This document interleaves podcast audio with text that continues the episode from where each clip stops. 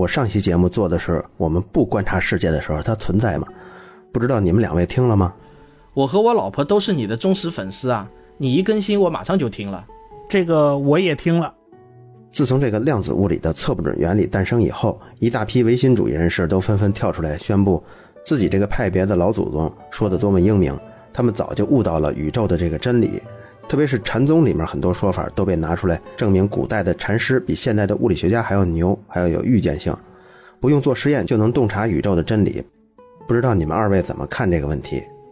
人类对自然界的认识总是一点一点的深入的，从最开始啥也不懂，到慢慢的啊能发现一点规律了，然后再把这些规律做成一个整体的抽象化的总结。哎，我们人类对以往经验的第一次大总结，大概就出现在什么柏拉图啊、亚里士多德啊那个年代。所以那个时的时代，差不多东西方都出现了一大批的先贤呐。我们东方出现啊，什么墨家呀、道家、儒家啊等等一大批的思想家。孔子比柏拉图稍微早了几十年，差不多是同一个时代的人呐。人的知识积累呢？到了一定的时候呢，就必须要有人来提炼出一种完善的知识体系、完整的系统，哎，对所有知识做个总结。恰好就在公元前五百年那一阵子，东西方都在做同样的事儿，所以一大批思想家呢也就应运而生了。但是那个时候啊，我们现代意义上的这个科学这个东西它还没有诞生呢。那时候所有的学问它是不分科的。哎，那今那时候所有学问恨不得都包含在哲学范围之内。那些思想家呀，就凭着自己的感官来感受外部这个世界。我就靠眼睛看呢，靠耳朵听啊，哎，靠手去摸呀，然后就靠脑子的冥思苦想，对获得的外部的这些信息进行整理。那整理出来整个知识脉络啊，他认为天地啊、宇宙啊都是怎么怎么一回事怎么发展的，事物应该是怎么运行的。他们缺乏后来的那个技术手段，什么技术手段呢？我们借助仪器来观测、观察这个世界、这个宇宙，我们借助数学来计算，啊，这个手段他当时是缺乏的。所以，现代科学与跟古代哲学不同点就在于此。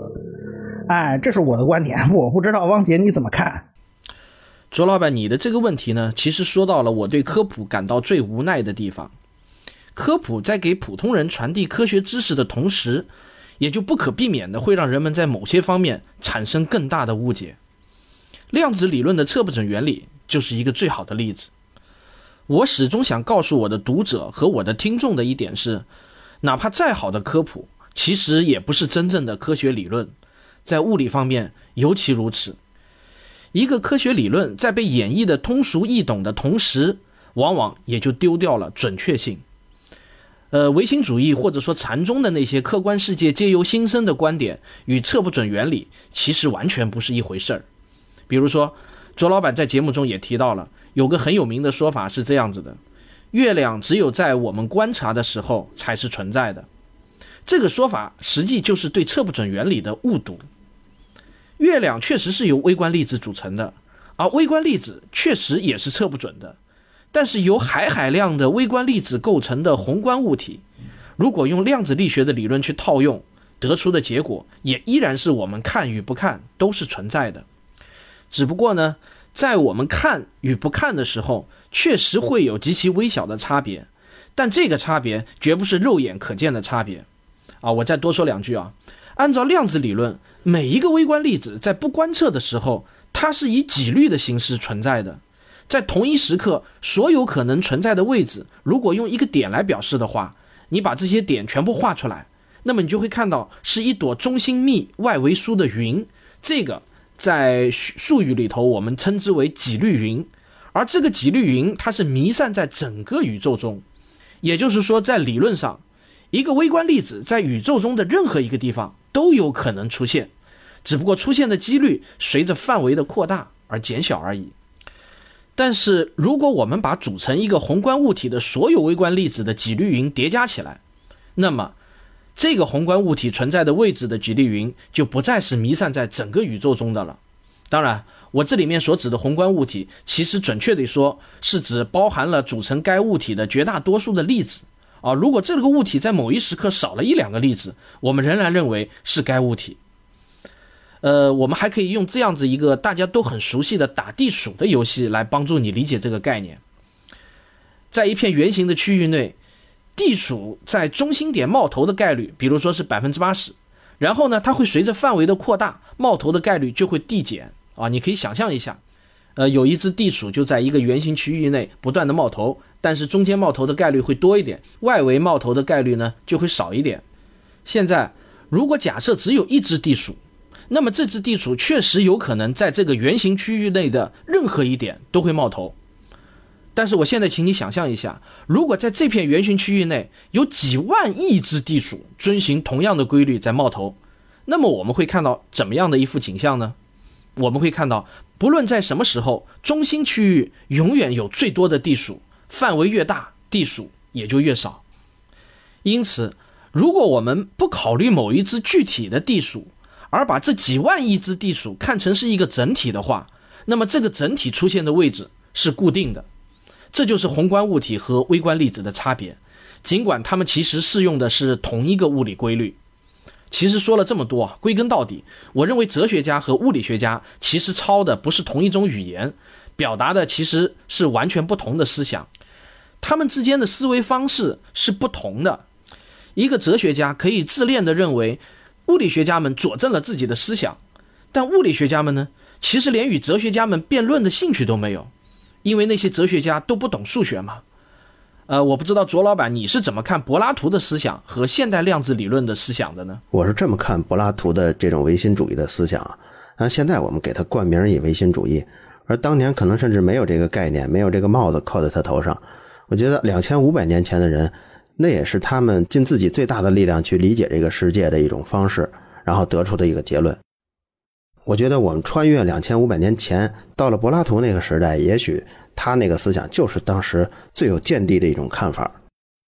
当时放在现在，咱们不是说低估啊原来的古希腊人，但是我总觉得用诗歌或者是用抒情的艺术形式来描述柏拉图的思想，我觉得更合适。前几天我看了有一篇文章，那里面谈到了写科学史的问题，就是主流写科学史的这些人呢，他有一个他的一个范式，就是不过低的评价从前的科学进展跟成果。我觉得也是有一定道理，因为其实放在原来那个年代，它已经是最顶级的，它已经是最先进的了。当然，这是我站在柏拉图这个角度，呃，替他说的话。但是如果到现在已经二零一六年的时候，你还以两千多年前的这个东西作为依据，然后说从前的人超越现在的人，我觉得这就不科学了。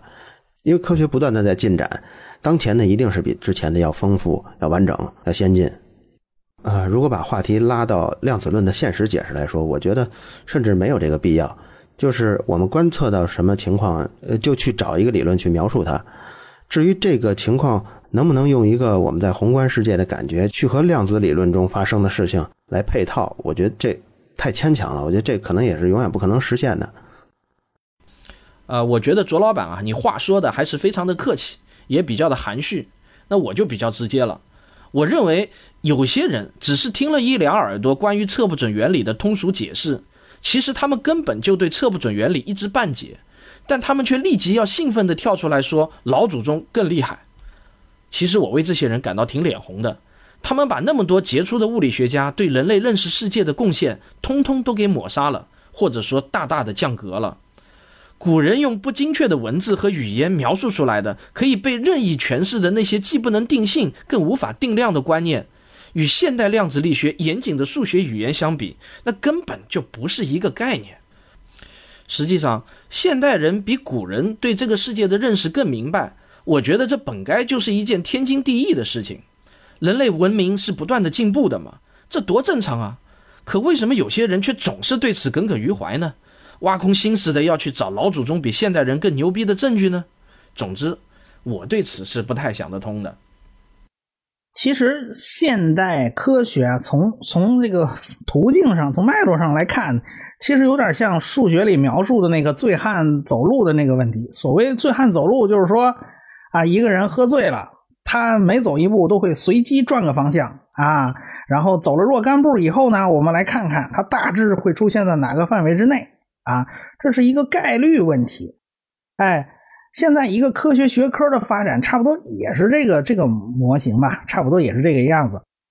一个问题解决了，那很可能在某个方向上就会出现个新的问题，出现个新的麻烦。这就是我们科学研究上常常出现的这种按下葫芦起了瓢。哎，这边把葫芦解决了，那边那瓢就冒出来了，你就得到那边去解决那个瓢。你把那个瓢解决了呢，在下一个方向上，下一个地方很可能又出现个新问题，你你你又得去冲过去把它解决。但是它会出现在哪个方向上呢？我不知道。所以呢，我们看看啊，我们解决了这个问题，再解决下一个问题，再解决下一个问题。哎，那个路径啊，就跟那个醉汉走路那个那个数学上的问题啊，哎，差不多的意思。所以呢，我们不知道一步一步的，最终我们整个学科会走向哪里，但是我们只知道一个问题一个问题的去死磕，一步一个脚印的去走。也就是说，我们科学是没有捷径可以走的。你只能一步一步的去走了，但是某些宗教人士或啊，或者是某些传统文化的信徒呢，他们不是这么想的，他们总是告诉你，哎，有个终极真理存在，因此呢，有捷径可以走啊，哎，捷径无外乎两个办法，要不就是神仙派了这个先知下凡来给你来个剧透。啊，当然，剧透也不是所有人都告诉他，一般人不不告诉啊，只告诉某些特定人士。要不呢，就是你自己坐那儿啊，冥思苦想，然后砰的一下就就顿悟了。哎，科学显然不是这个过程啊。科学认为，那不经过一步一个脚印的那种过程，那就谈不上科学。这个过程比结论更加重要，毕竟科学是来不得半点虚假的。非常感谢两位的精彩发言，这似乎是咱们科学声音组织三个人第一次同时出现在一个节目里面。以后我们应该多搞点类似的讨论，也不知道听众们是否喜欢这种讨论。要不今天咱们就聊到这儿。好的，后会有期，再见。好，大家后会有期。我是卓老板，我是吴京平，我是汪杰，我们是科学声音。